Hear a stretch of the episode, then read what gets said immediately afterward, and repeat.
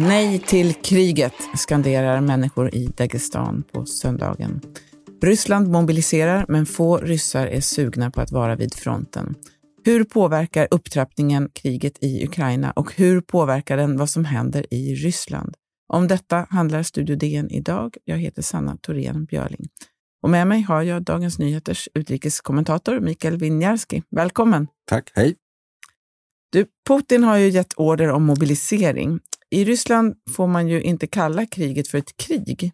Hur kan man då mobilisera? Ja, det heter ju fortfarande det som de sa 24 februari, en speciell militär operation, inte ett krig. Men jag tror inte de struntar i sådana här små formaliteter.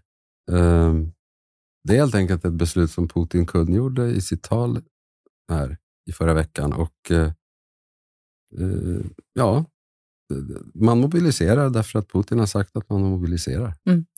Han talar om delvis mobilisering eh, och då har det pratats om att, man, eh, att det handlar om personer med militär erfarenhet. Men så enkelt har det inte riktigt varit. Vilka är det som eh, kan kallas in nu?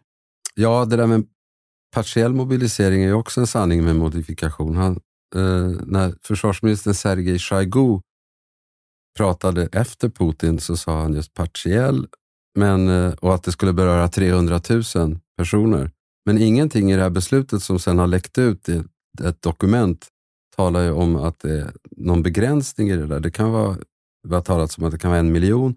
Potentiellt har ju Ryssland, har man räknat ut att det finns mellan 25 och 30 miljoner män då i huvudsak som kan mobiliseras. Och det, det låter ju hotfullt. Det är, alltså det är ungefär en runda slängar en sjättedel av hela befolkningen. Då. Mm.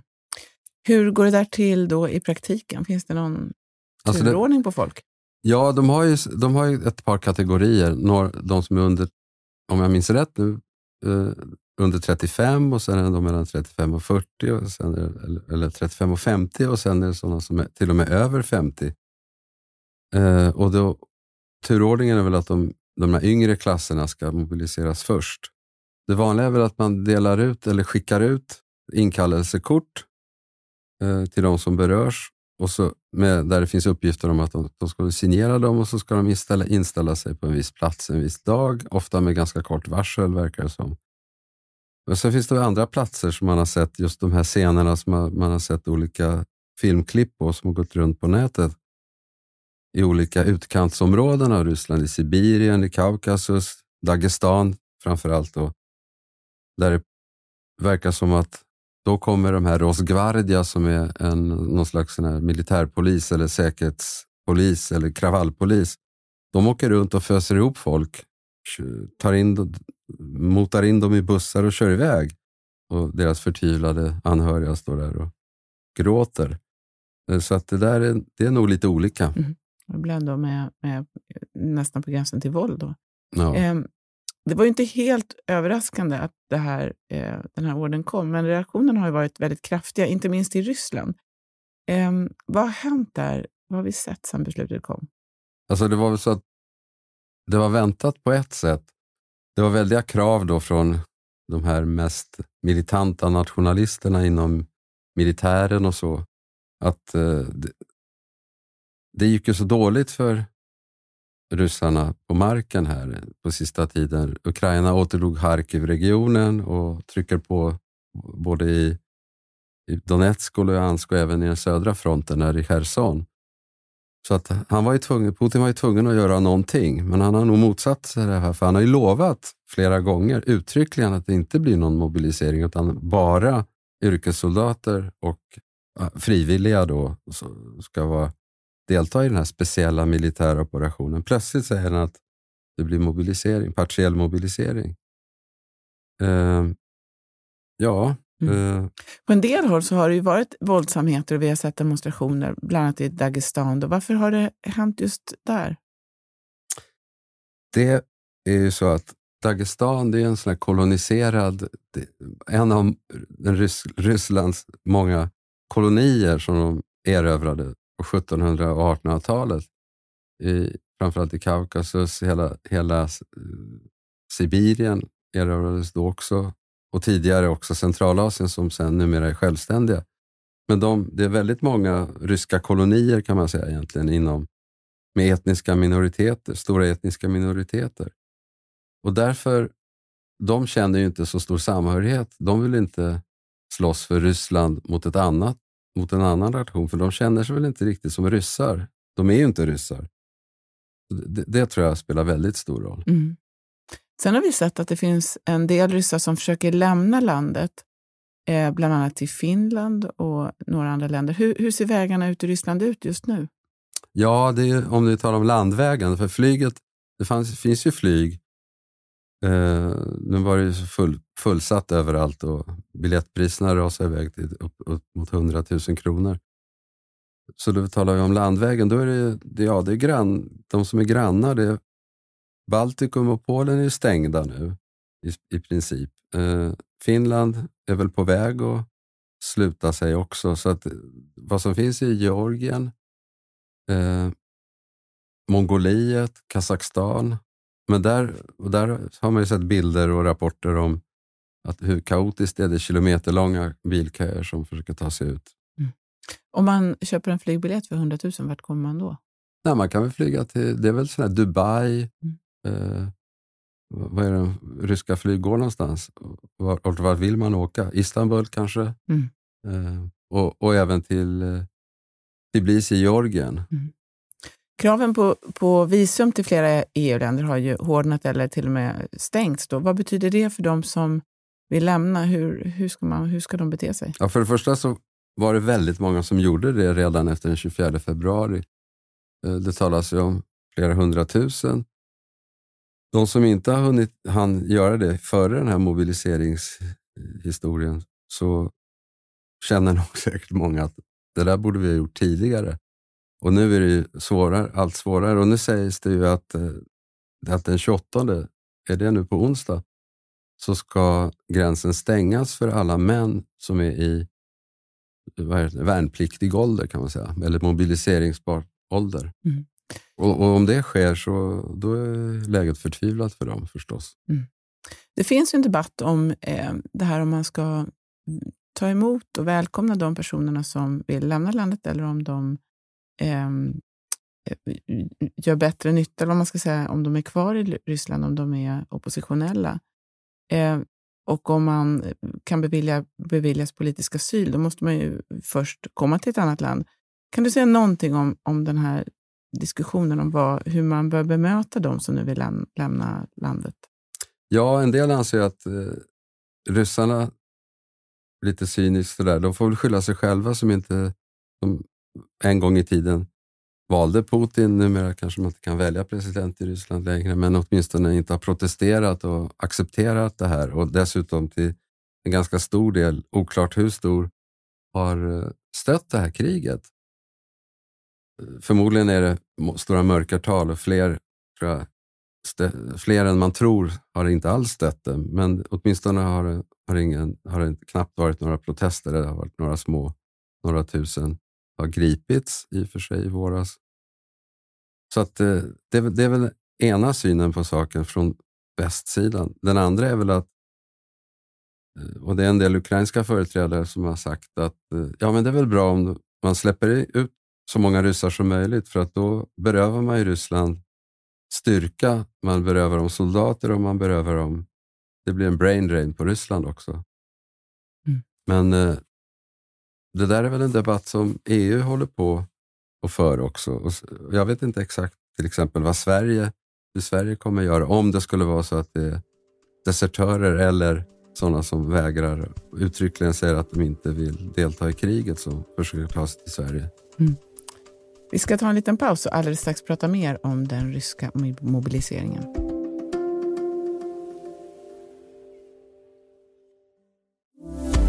Studio DN idag. Vi har med oss Dagens Nyheters utrikeskommentator Mikael Winjarski. Vi pratar om Rysslands mobilisering.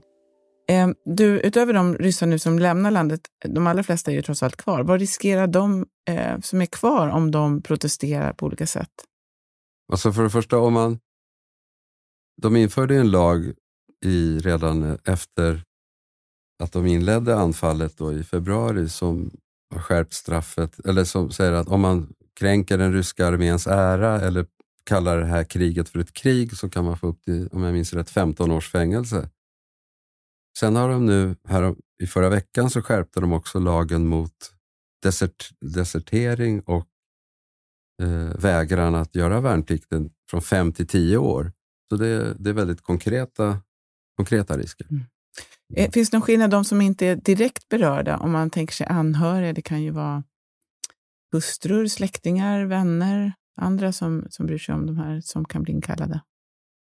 Ja, du menar? Om de protesterar eh, på något sätt mot det, visar, visar vad de tycker. Ja, men då är det, då är det den här paragrafen om att, att man... Eh, det var ju, någon, det var ju några lokala såna här ledamöter i, i olika kommuner i Petersburg och Moskva som gick ut och protesterade mot det här. De, de blev ju, jag tror inte de har spärrats in i något fängelse ännu, men de blev, inkall, de blev alltså, åtalade eller fick en, eh, utsatta för en förundersökning om det här, att de kränkte den ryska militären. Mm. Det, man kan föra in allt möjligt under den paragrafen ja. naturligtvis. Ja. Soldater som ska kallas in, då, eller män, de ska få träning och utbildning, men det finns ju uppgifter om att de eh, också skickas direkt till fronten. Vad vet vi om vad som händer med de som redan har blivit inkallade? Ja, det finns inte så jättemånga säkra uppgifter. Det finns ju rykten om att folk ska, ska skickas direkt till fronten. Alltså I så fall skulle det vara enligt mönster av andra världskriget eh, som, som Stalin gjorde då. Men jag har inte sett det bekräftat. Eh, så att, eh, det återstår väl att se. Det, det vore ju, jag tror inte det skulle påverka... Det är inte så militärt effektivt skulle jag tro att skicka en massa löst folk som inte har någon utbildning eller någonting direkt mm. till fronten. Mm. Så att eh, om man ser från Ukrainas eh, synpunkt, här, eller hur lång tid tror du att det dröjer innan man ser någon större effekt här av, av den här mobiliseringen på, på marken? Alltså, det måste ju ta minst ta flera månader. För först måste de utbildas, de måste ja, samlas ihop och organiseras i några förband. Ukraina slog ut många av deras bästa, mest elitartade enheter där, så att det, det blir väldigt svårt att få ihop det där. Och så dessutom med tanke på hur, vad man har sett av ryska krigsfångar och hur ryska armén har skött sig där på eh, på slagfältet. Så, menar, man ser, det är då, de är dåligt klädda, de har hjälmar från andra världskriget, de har gammaldags vapen och sådär. Så att, hur ska de snabbt kunna skaka fram det? Mm. Eh, och det... utrusta alla de här hundratusentals nya. Så det är ju inte så att mobiliseringen löser eh, alla problem för Ryssland eh, i, i, kriget. Vad, Nej, i alla fall inte på kort sikt. Vad tror, du, vad tror du kommer vara avgörande för utvecklingen där eh, i, i kriget på, under, den, under den närmaste tiden? Ja, det är väl uthålligheten hos ukrainarna på, på den sidan då. Att de, får, att de får en stadig ström av, nu, av vapen framförallt och krigsmateriel. För de, de har nog gjort slut på det mesta av det de hade av den här Sovjettida vapnen. Visserligen erövrade de en del i, under de här offensiven uppe i Harkiv, då, men eh, eh, så, så det är det de behöver på den sidan. På rysk sida, ja, då måste ryssarna måste också skaka fram moderna vapen. Men de, de har ju nackdelen att de har inga högt motiverade soldater som ukrainarna har. Så de, de har ju, det är en tvångsmobilisering. Så det är väldigt få av dem som vill dö för Putin. Mm. Det blir intressant att se hur, hur oppositionen, eller de som är invånare i Ryssland som är emot kriget, eh, om de kommer att kliva fram mer och märkas mer? Vad tror du kom, de, risken är ju också, som du var inne på, väldigt stora. Vad tror du kommer, vad, vad kommer man att se där? Alltså det är väl att det finns ju knappt någon opposition kvar inne i landet, utom de som sitter i fängelse, då, som Navalny och, och andra. Så tyvärr finns det inte så stora utsikter för det.